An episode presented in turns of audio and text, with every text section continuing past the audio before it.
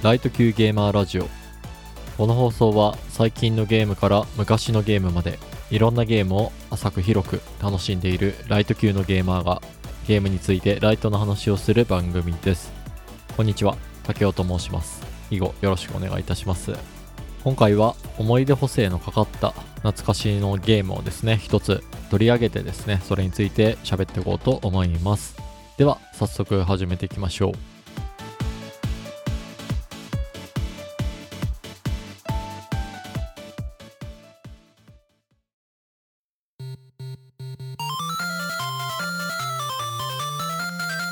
ライト級ゲーマーラジオ。ライト級のゲーム感想のコーナー。ゲームの感想をライトにお話しするコーナーです。最近遊んだゲームから思い出補正のかかった昔遊んだゲームをテーマにお話しします。今回紹介するタイトルはカードヒーローというゲームをね一本取り上げて話していきたいと思います。このゲームはですね2000年に発売されたゲームボーイゲームボーイカラーの共通のねどちらでも遊べるっていうようなゲームです。ジャンルはトレーディングカードバトルゲームというようにね公式からは紹介されています。まあ、よくトレーディングカードゲーム TCG というふうに略したりしますが、まあ、そういった類のね、ものになっております。リスナーの方はトレーディングカードゲームって言われたら何を想像しますか？まあ、有名どころで言えば、マジック・ザ・ギャザリングとか、遊戯王とか、ポケモンカードとかですね。まあそこら辺がこの2000年ぐらいから今の今までぐらいまでね、あのメジャーなカードゲームかなというように思います。これらのカードゲームに共通することといえば、まあ、対戦するっていうね、トレーディングカードゲームっていうものであれば、お互いに対戦相手と私とがですね、それぞれお店で売ってるカードを準備してくる。まあ、買ってきて、まあ、カードの束みたいなのを作るんですね、ルールに従って。それをデッキというふうによく呼ぶんですが、まあ、それをお互い持ってるって状態で、お互いが事前にルールを覚えてきて、対戦する、デュエルするっていうのがね、一般的かなと思います。そう、なのでね、自分もちゃんとカードとかをね、買ったりしなきゃいけないですよ。だいたいカードゲームってそのスタートセットって言われる、始めるためにこれまず買うてくださいねっていう風に準備されているものと、あとまあそれだけでね、対戦してたらもうみんながそのスタートセットのね、カードの束だけで対戦してたらもうカードの種類分かってつまんないので、拡張パックっていうね、追加のくじ要素が入った中に何のカードが入ってるか分かんないっていう、こうパックを買って、まあ、そこからね、このカードいいなっつって自分のデッキですね、山札のところにこれを加えようとか、これは抜こうとかっていうふうに考えて、自分オリジナルのデッキができていくっていう感じでね、遊んでいくわけなんですが、カードをいっぱい買うためには、もちろんお金が必要ですよね。ただ2000年当時の私は、まだね、アルバイトできるような年齢ではございませんでしたので、なかなかカードゲームっていうものに手を出すことができませんでしたと。なので、このデジタルのゲームでトレーディングカードゲームの要素が遊べるカードヒーローっていうものにはね、非常にこう惹かれました。ちょっと基本情報と昔の感想が入れ混じっちゃったところがあるんですけれども、このカードヒーローはですね、特段めちゃくちゃ高いゲームではなかったなというふうに記憶しています。元の販売値もそんなに高くない。3000円から高くて4000円ぐらいだったかな、発売の当時ぐらいで。で、私が見た時には、なかなかこう売れてないのがデパートのワゴンかなんかで 見たような気がいたします。というのも、このカードヒーローっていうのはですね、まあ皆さんも検索をしてもらったらね、ネットとかで画像検索してもらったらわかるんですけども、なかなか見た目が本当に子供をターゲットにしたようなね、パッケージになってるんですね。なので、まあ大人の方、ちょっと上の、まあ中学生、高校生ぐらいから見ても、なんかちょっと子供っぽいなっていうふうに思われたのかもしれないです。ただ、このゲームですね、まあ、後に話すんですが、やってみると非常に面白い作りになっていて、かつ、カードゲームをね、初めてやるっていう人にはもう特段おすすめできる作品だったなと思います。そう、カードゲームやったことない人におすすめっていうとこのね、カードヒーローの一番の特徴だと思うんですけれども、マニュアルを読まずにゲームをプレイしても、このカードヒーローっていうカードゲームですね。これについてバッチリ理解できるっていうところがね、いいところだというふうに思います。パッケージの裏にも確かマニュアルを読まなくても遊べるよみたいな感じで書いてあるんですよね。で、2000年代のゲームにしては非常に珍しく、ストーリーがね、チュートリアルみたいな感じになっていて、導入が本当に優しいゲームなんですよね。ここがカードゲームっていうものに触れたことない人でもおすすめできるっていうね、一番のポイントだと思います。あともう一個ね、カードゲームやったことない人におすすめできるっていう理由のね、一つなんですけど、このカードヒーローっていうゲーム、カードゲームのね、特徴としては、相手の手番中には何にもできませんっていうのがね、ここがいいポイントだと思うんですよね。なんかこのことだけ聞くと、相手の手番中に何もできないって言ったら面白くないんじゃないのと思うかもしれないんですが、他のカードゲームとかと比べると思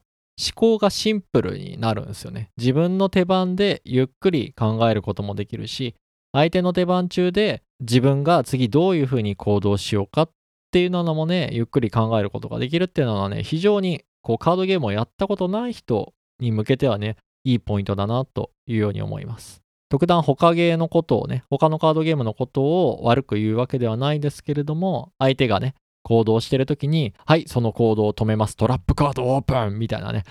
その相手の行動に対してリアクションを取るっていうね、カードをどんだけ出したかとかっていうことを考えるっていう部分がカードヒーローの部分ではさっぴかれます。まあある意味そこがシンプルになるんで、初めてカードゲームをやるっていう人にはおすすめできる特徴かなと思います。じゃあまあここまで聞くと、まあ初めてね、遊ぶ人には面白いって思うかもしれないけど、カードゲームとかようやっとる人にはこのカードヒーローってまあ物足りないんじゃないのと思われるかもしれません。いやまだね、カードヒーローには他のカードゲームにない面白い要素っていうものがあります。それは位置っていう概念ですね。あの場所っていう概念が存在するっていうことがカードヒーローの特徴、戦略として面白い部分となっています。まあ、そのお話をするためには、カードヒーローの盤面のね、お話、カードを広げる場所のね、お話をざっくりしないといけないと思います。で、カードヒーローっていうゲームはですね、プレイヤー自身っていうものもカードを出す場にいるっていう風な想定で進むカードゲームになっています。えー、他のカードゲームで言うと、遊戯王とかだと盤面上に自分自身となるカード、まあ自分自身の分身となるやつみたいなのは基本的には置いたりしないはずです。自分自身の人間がプレイヤーで、そのプレイヤーの体力を先にゼロにした方が勝ちですっていうルールだと思います。で、ポケモンカードとかでも、ポケモンが先に自分の手持ちが6体倒されたらおしまいです。まあ、なので自分自身はトレーナーですね。なので自分自身はカードを出す場の盤面上に存在としてはいないんですけれども、カードヒーローはそれに対して自分自身がカードとして登場するマスターというふうに言うんですけど、マスターカードっていう形で一緒にモンスターたちと戦う場に、同じ場にいるっていうところが特徴としてあります。で、先ほど位置の概念が存在するというふうに言ったんで、まあ、自分自身のマスターの置いている左右の隣ですね。に1体ずつモンスターを置くことができます。配置することができます。なので、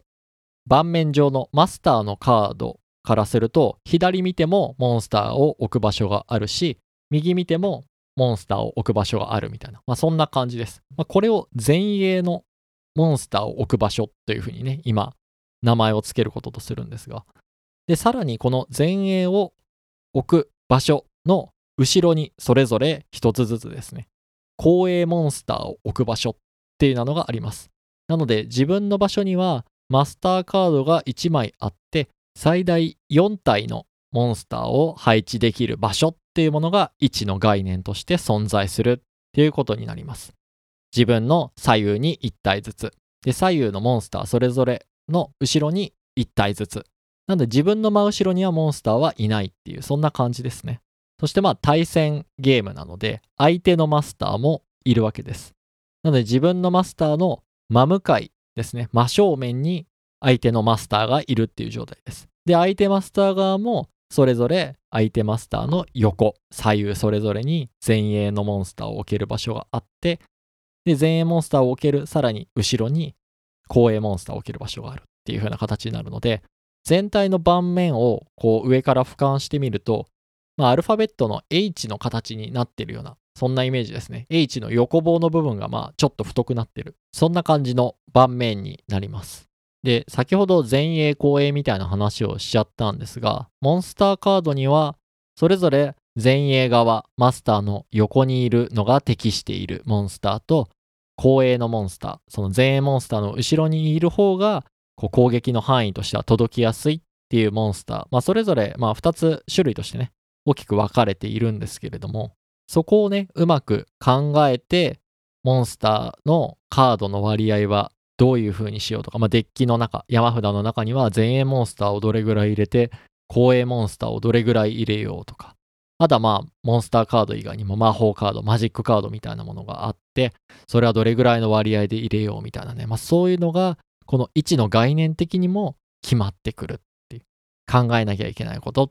ていうのがね、非常に面白いポイントですね。なので、こういった戦略的なね、要素、位置っていう概念があるから、事前にカードの配分をどういうふうに組んでいかなきゃいけないとか、実際の戦闘中にももっと細かいね、位置の概念のルールがあるんですけれども、そこを意識して次の手番でどういう盤面になりそうだから、じゃああえてこういうふうに配置をしておこうとかって考えるところがすごくね、奥深い要素なので、カードゲームをやったことあるっていう人にも、ぜひね、やってみてほしいなと。絶対楽しめるものになってるんで、やってみてほしいなと思いますね。やべえ、基本情報からはだいぶ それた話になっちゃったかもしれないですけど、そうですね、カードヒーローの主な特徴っていうところはね、じゃあこんなところにしておいて、次は、こう、プレイしてたね、感想、ざっくりした感想を喋っていこうと思います。まあ、特徴のとこでも喋ったことの繰り返しになっちゃうんですが、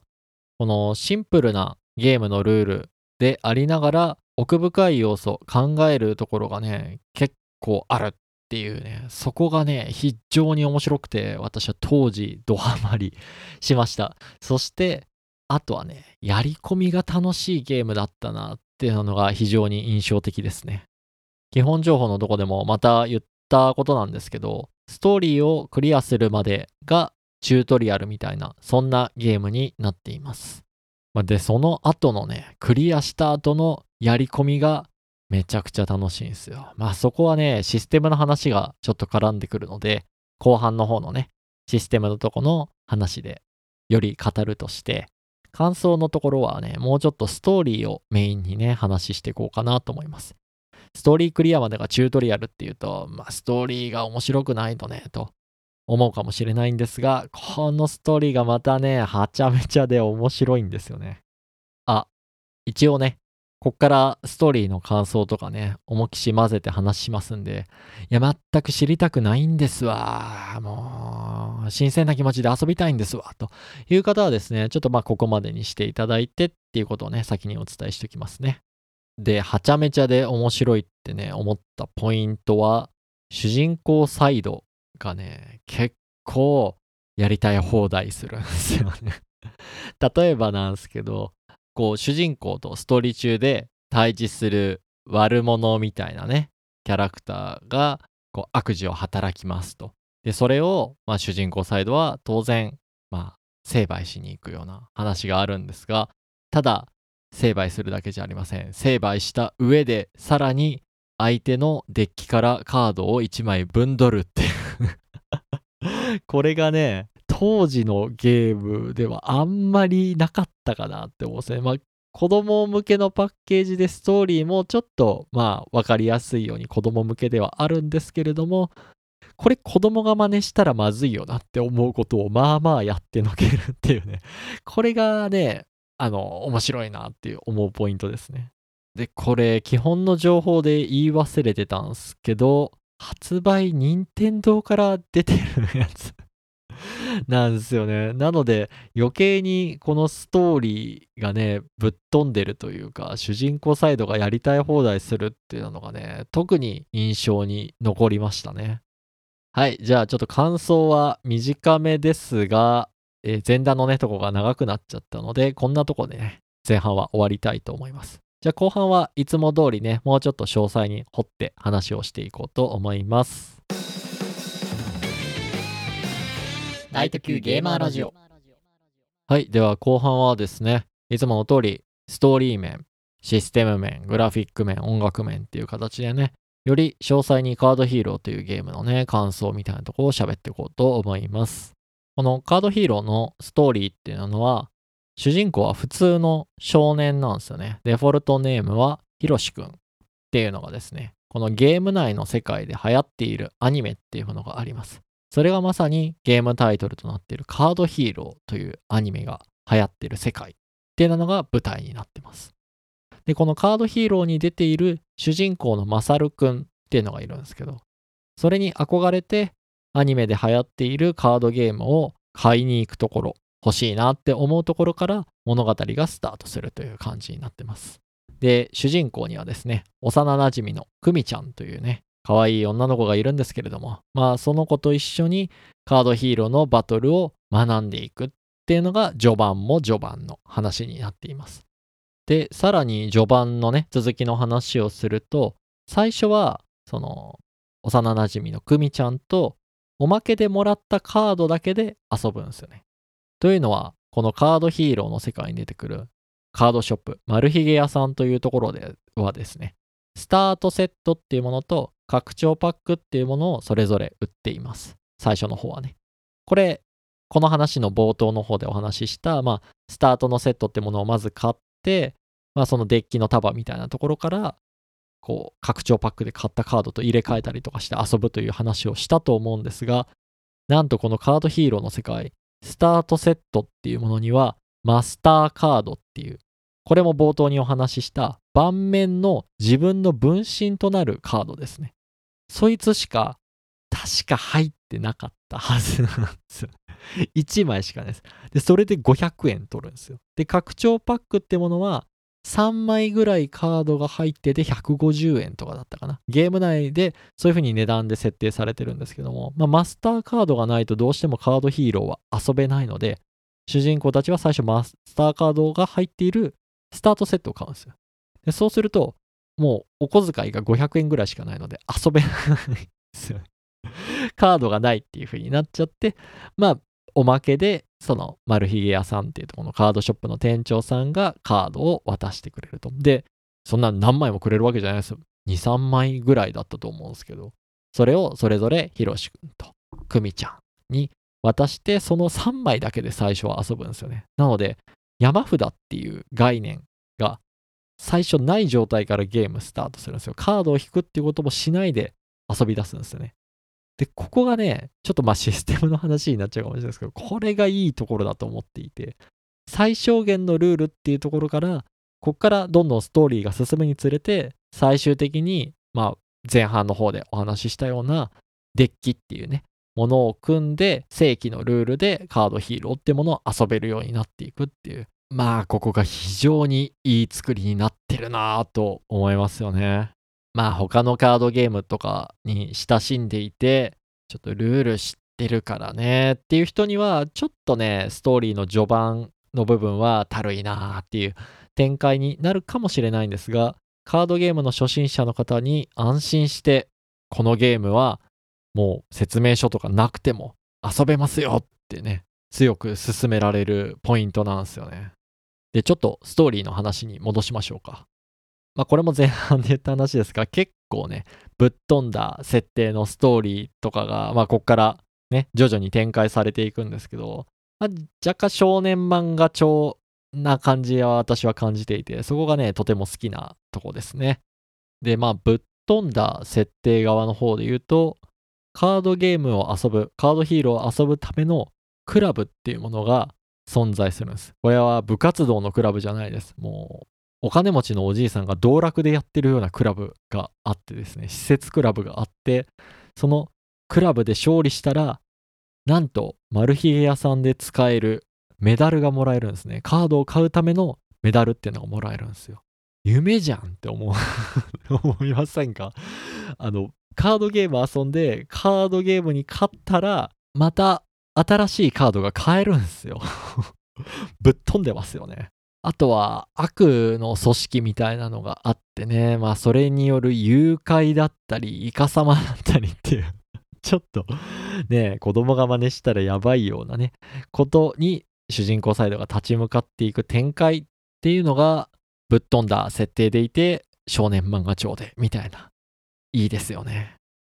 で、まあキャラクターで言うと特にね、いいなと思うのが、主人公の幼馴染のクミちゃん。まあ、この子の暴走っぷりがね、なかなか見てて楽しいんですよね。その先ほどの施設クラブみたいなとこのルールを勝手に変え出したりとか、まあ、クミちゃん他人からカードをぶんどったりとかもしますし、まあ、自分がね、あの、能動的にぶんどりに行くわけじゃなくて、こう対戦をふっかけられたりとかしたら、勝った暁にはカードをぶんどるみたいなことをする子なんですけれども、まあ、そういう行動がね、まあ暴走が過ぎたりとか、あとはまあ主人公があんまり喋らない設定なんですよね。ドラクエよりは話すかなって感じなんですけど。なので、代わりにこの幼馴染のクミちゃんっていうところがめっちゃ動き回ってくれるんで、私はね、こう見てて飽きないキャラっていうところですごい好きなんですよね。まあ、一言で表すならば完全傍若無人みたいな感じなんですけども。で、まあ他にもね、まあストーリーをまあ色添えるというか、個性的なキャラクターっていうのがたくさん出てきます。こう、二つ名みたいなのがついてるんですよね。得意なモンスターカードとか、魔法カードとかが二つ名でついてて、ウォーターのアミちゃんとか、サンダーの杉山、ポリゴマの狛江みたいな まあ、これ登場人物全員小学生なんですけど まあそういう感じが漫画感をね、増長させてて、非常にね、ストーリーとしていいなと思うとこですね。じゃあ、ストーリーのね、話はこんなところにして、次はシステムのね、感想とかを喋っていこうと思います。まあ、細かいとこまで話し出すと、カードヒーローのルールをね、事細かに説明する回になってしまうので、まあ、いいところを抜粋して喋っていきたいなと思います。まあ、まず、このカードヒーローっていうゲームのまあ、基本的なルールはシンプルで分かりやすいという話をしました。相手のマスターの体力を先にゼロにした方が勝ちっていうゲームになっています。で、その相手のマスターのヒットポイントをゼロにするために、モンスターと協力して、まあ、戦っていくっていう感じになります。で、モンスターの攻撃で、マスターの HP、体力っていうところを減らしていくんですけれども、こう、モンスターを召喚したてだと、まあ、マスターに直接攻撃してもダメージを通すことっていうのは、まあ、できない、あんまりできないようなシステムになっています。なので、モンスターにもレベルっていうものが設定されていて、相手のモンスターを倒したりすると自分のレベルを上げることができたりします。で、そのレベルを上げるためとか、カードを召喚、まあ、モンスターを召喚するためとか、魔法カードを使うためっていうところには、まあ、大体のカードゲームはそうなんですけど、リソースですね。資源みたいなものが必要になります。それがカードヒーローのところでは、ストーンというね、緑色の石が、こう、一旦自分のターンの最初に3個配られて、それをうまくやりくりしていって、モンスターを召喚するために1個使う。モンスターのレベルを上げるために1個使うとか。あとはカードを使うために、魔法カードを使うために2個使いますみたいな。まあそうやってリソースを管理していくっっていうところが非常に重要なカードゲーム。まあ、これがシステムとしては一番重いとこかなと思います。で、まあ自分のね、こう状況が不利になったらですね、相手よりも HP が低くなったりとか、モンスターを倒されまくったりすると、このリソースっていうとこが増えるようにできてるっていうのが非常に私はシステムとして良いポイントだなと思います。というのは、マスターの体力っていうとこも数えられていて、相手からダメージを食らうと、ストーンは1個減ります。まあ自分の体力は1個減るんですけど、その消えるストーンは自分の手元に戻ってくるんですね。なので次のターンのリソース、まあ、資源として使うことができるっていう風になってます。同じようにモンスターもやられると、モンスター消えちゃうんですけど、その召喚のために使っていた石っていうのが戻ってくる、ストーンが戻ってくるっていうのがね、すごいいい仕様だなと思います。なので、戦略的にはわざと今回のターンはダメージ食らっといて、次のターンでどういう風に行動しようとかっていう風に考えるのも、一つのね、えー、このカードヒーローのシステムとして面白いポイントだなと思っています。あと、バトル以外のね、システムのところで言うと、カードをね、買うシステムっていうとこが、現実と同じ、現実世界と同じっていうのがね、私は良いと思うところですね。このカードヒーローの世界の中に出てくるカードショップ、まあ、前からちょっと名前出してるマルヒゲ屋さんというところでですね、カードをパックで購入するか、シングルのカードで、このカード1枚売ってますっていうので買うかっていうのをね、選んだりすることができます。パックでカードを購入するときには、ランダムで3枚入ってるんですけど、150円で買うことができますと。で、このパックを剥くときのね、演出、ちょっとドキドキする感じがね、現実と近いものがあって、楽しいんですよね。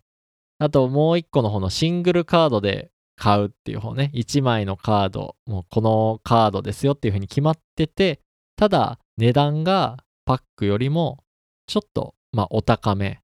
確実に手に入るからね、お高めに設定されてるんですが、それも頑張ってこうお金を貯めて自分が欲しいカードを買うみたいなね、こう子供の頃に少ないお小遣いを貯めてこう欲しいものを買うみたいな、まあそんな感覚に近いかな。なので、カードを購入するシステムが現実と同じ感じっていうのがね、当時すごく好きだったんですよね。あと、最後、システムのね、とこで好きだなと思うとこなんですけど、クリア後のやり込み要素の部分、まあ、バトルセンターというね、施設が開放されるんですけど、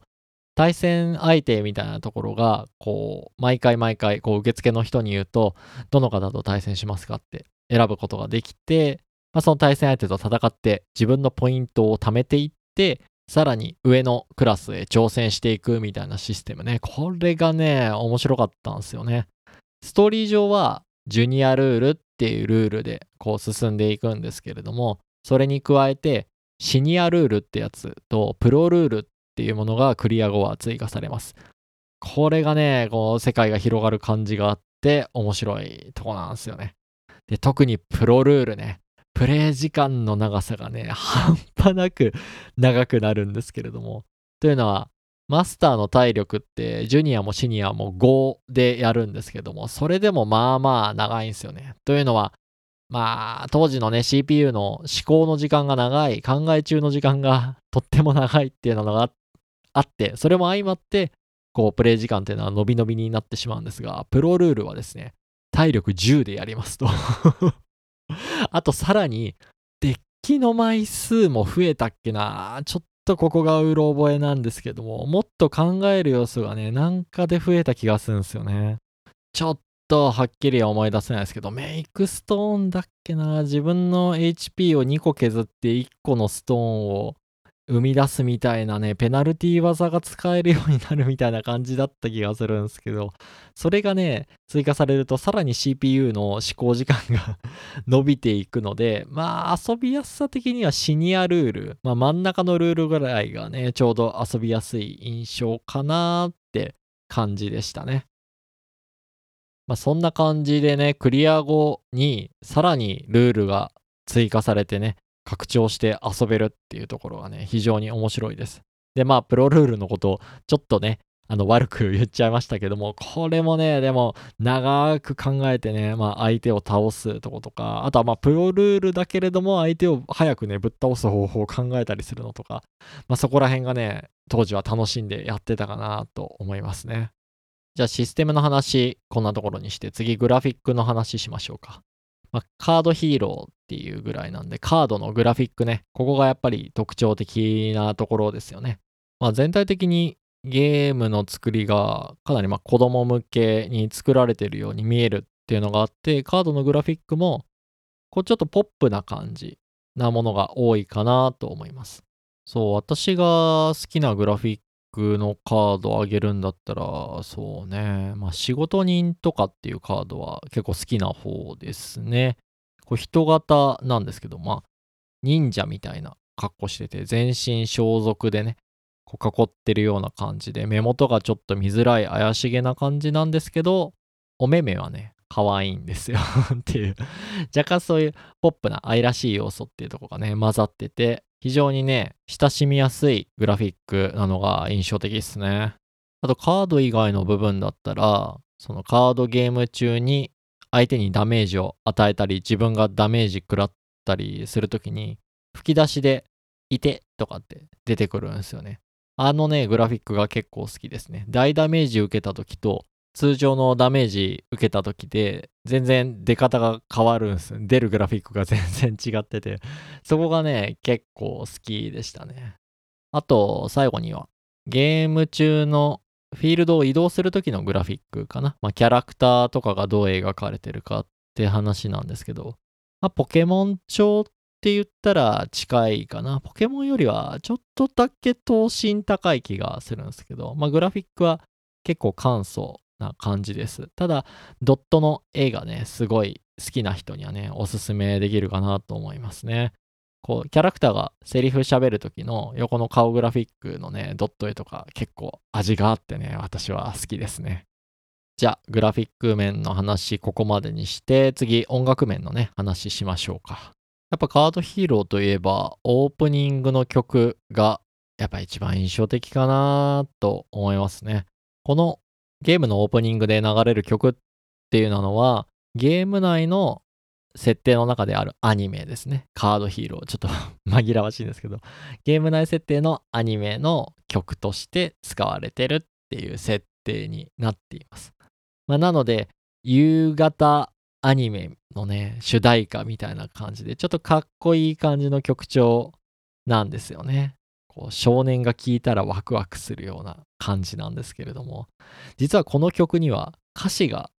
設定としては付けられていてゲームボーイだからもちろんボーカルとかはねついてはいないんですけれども何で見たんだっけな？当時の攻略本とかに書いてあったか説明書に書いてたかな？ちょっとそこまで記憶が定かじゃないですがまあその夕方アニメっていう多分設定だからそこで歌詞をつけたのかななんていう想像をしますね。あともう一曲印象に残る曲はね、バトル中の音楽ね、絶対頭に残ります ずーっと聴く曲になるんでね。まあそれでも嫌いな曲にならないというのはやっぱすごいなと思います。ループの部分とかがね、すごい自然にできていて、こう、思考の妨げにならないけれども、カードバトルをしてるワクワク感がこう出るっていうのはね、いい曲だなと思いますね。はい、じゃあ音楽名はね、印象に残ったところを紹介するまでということにしたいと思います。じゃあ最後にね、まあ、おすすめできる人、エピソード中に何回も何回も言ってますけどね、カードゲームやったことない人、ぜひおすすめでございます。ルールは自然とプレイをしていれば覚えられるようになっている。っていうとこがね、いいとこでございますんで。あとね、カードゲームやったことある人もおすすめでございます。シンプルなルールながらに、そこにあるね、シンプルだからこそある戦略というか、考えなきゃいけないものっていうのがあるので、そこにね、面白さ感じてもらえると思います。つまりおすすめする人は全員だということですね。はい。じゃあこんなとこにしときましょうかね。以上ライト級のゲーム感想のコーナーでした。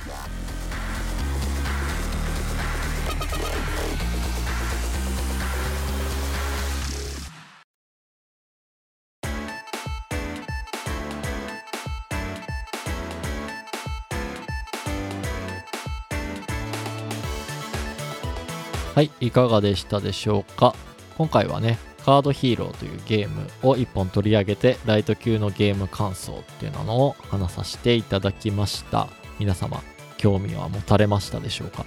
まあ、ぜひともゲームボーイオンラインね、任天堂 switch のやつで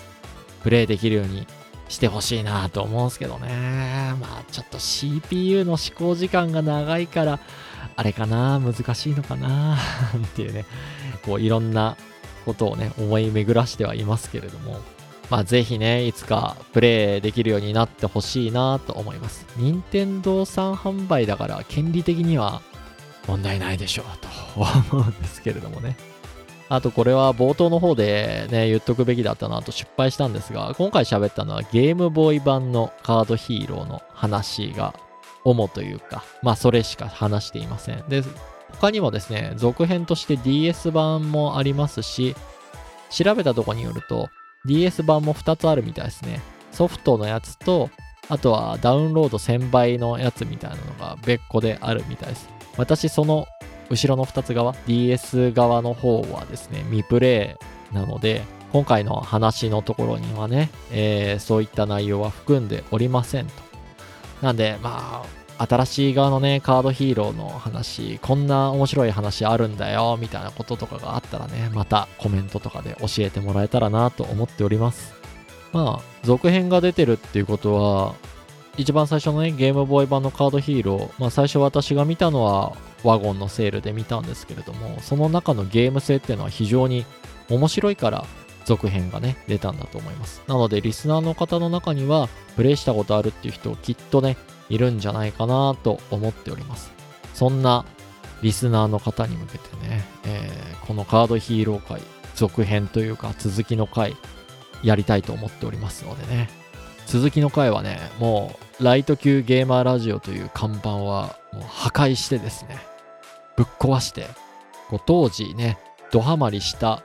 人が楽しめるような内容になってるかなっていうものが次回ねお届けできればと思っておりますのでね。あぜひともそちらの方も